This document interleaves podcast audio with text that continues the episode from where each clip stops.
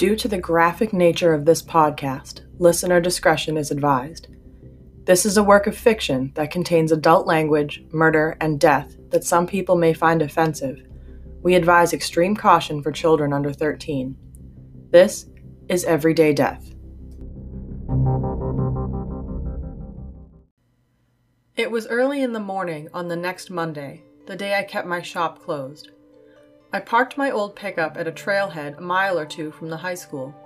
I grabbed the canvas backpack sitting on my passenger seat, filled with my kit, some other tools, water, and snacks.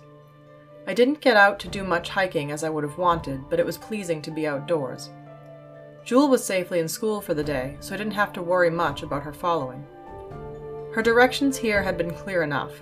I warned her against being deliberately vague, thinking I would get lost and have to bring her the next time. I was hoping she had been forthright with me. There was slight bird song from the wintering birds, and my breath puffed in front of my face. It had been a cold and wet autumn, and the snows would start soon.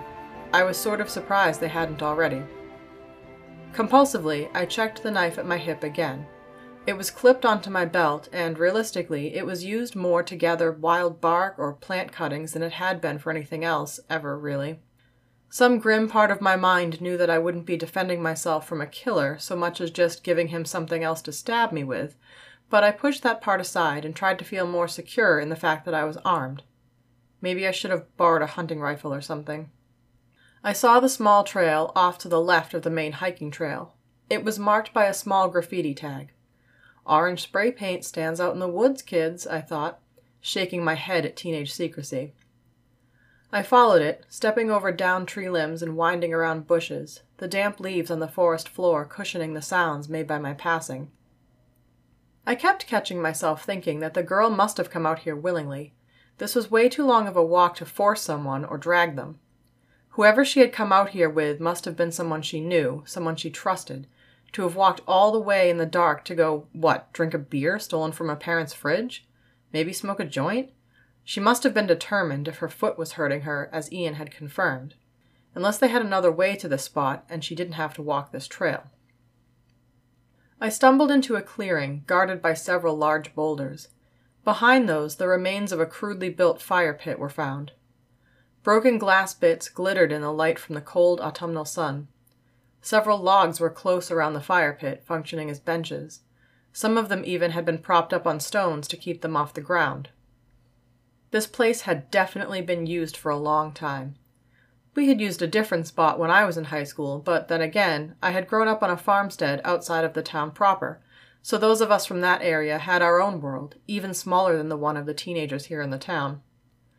I sat down on one of the raised benches, silently listening to the woods around me. I wanted to get a feel for the rhythm of the sounds here. I needed to know what was normal so that I could know if something was out of place. Breeze, Birds. Slight rustling from the leaves as squirrels dug about. A bit of noise from the river, just on the edges of my senses. Typical nature sounds, really. I dug into my kit and pulled out jasmine oil. Jasmine is used to heighten psychic awareness. It's not my favorite to put on my body. I tend to dislike florals, but where this girl was so recently deceased, I figured the boost wouldn't hurt. Cassie. Is that your name, Cassie? I reached out, trying to get a hold of this girl.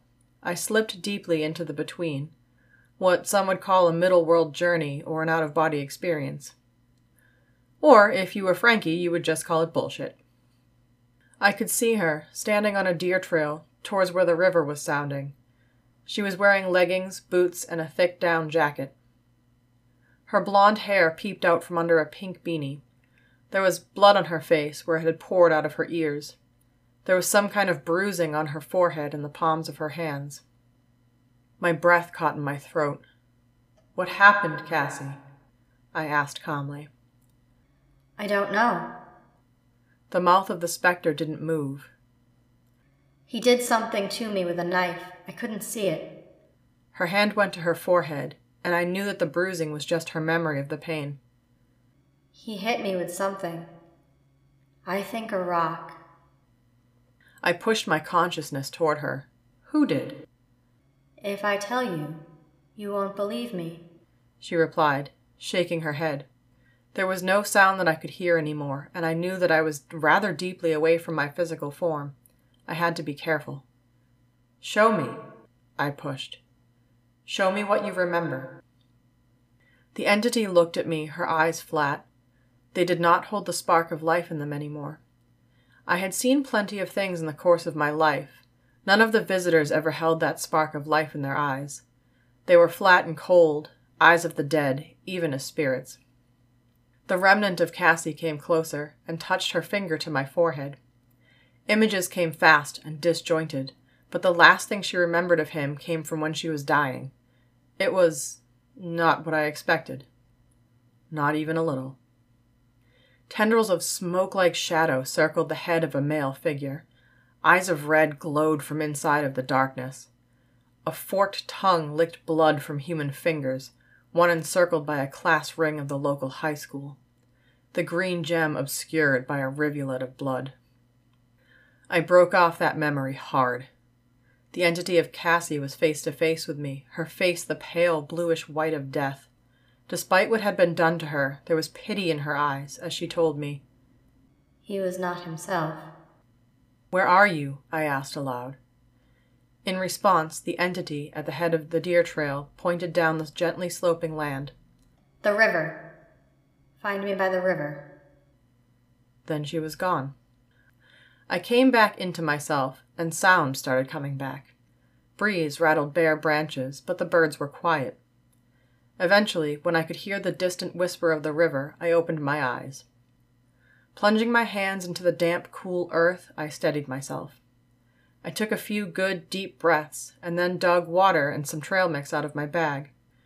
Those times stepping outside of yourself took a massive amount of energy, and so I made sure I had water and food in my stomach before I stood up to put the pack on. I was headed to the deer trail when I realized why the birds had stopped singing. There were footsteps coming up the path that I had followed to find this place. The boulders were between me and whoever it was, Thinking quickly, I found an evergreen and ducked behind it, just in time. A man strode into the clearing wearing a dark beanie, covered by the hood of his jacket. I could not see his face. My hand found the knife at my hip as my brain chanted in time with my heart. Oh shit. Oh shit. Oh shit. Oh shit.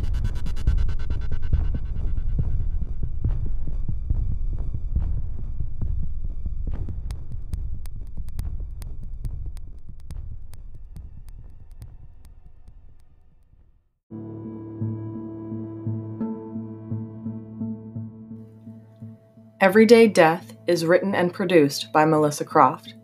I hope you are enjoying this story. If you enjoy what you are hearing, please subscribe to hear new episodes every Monday. Thank you for listening.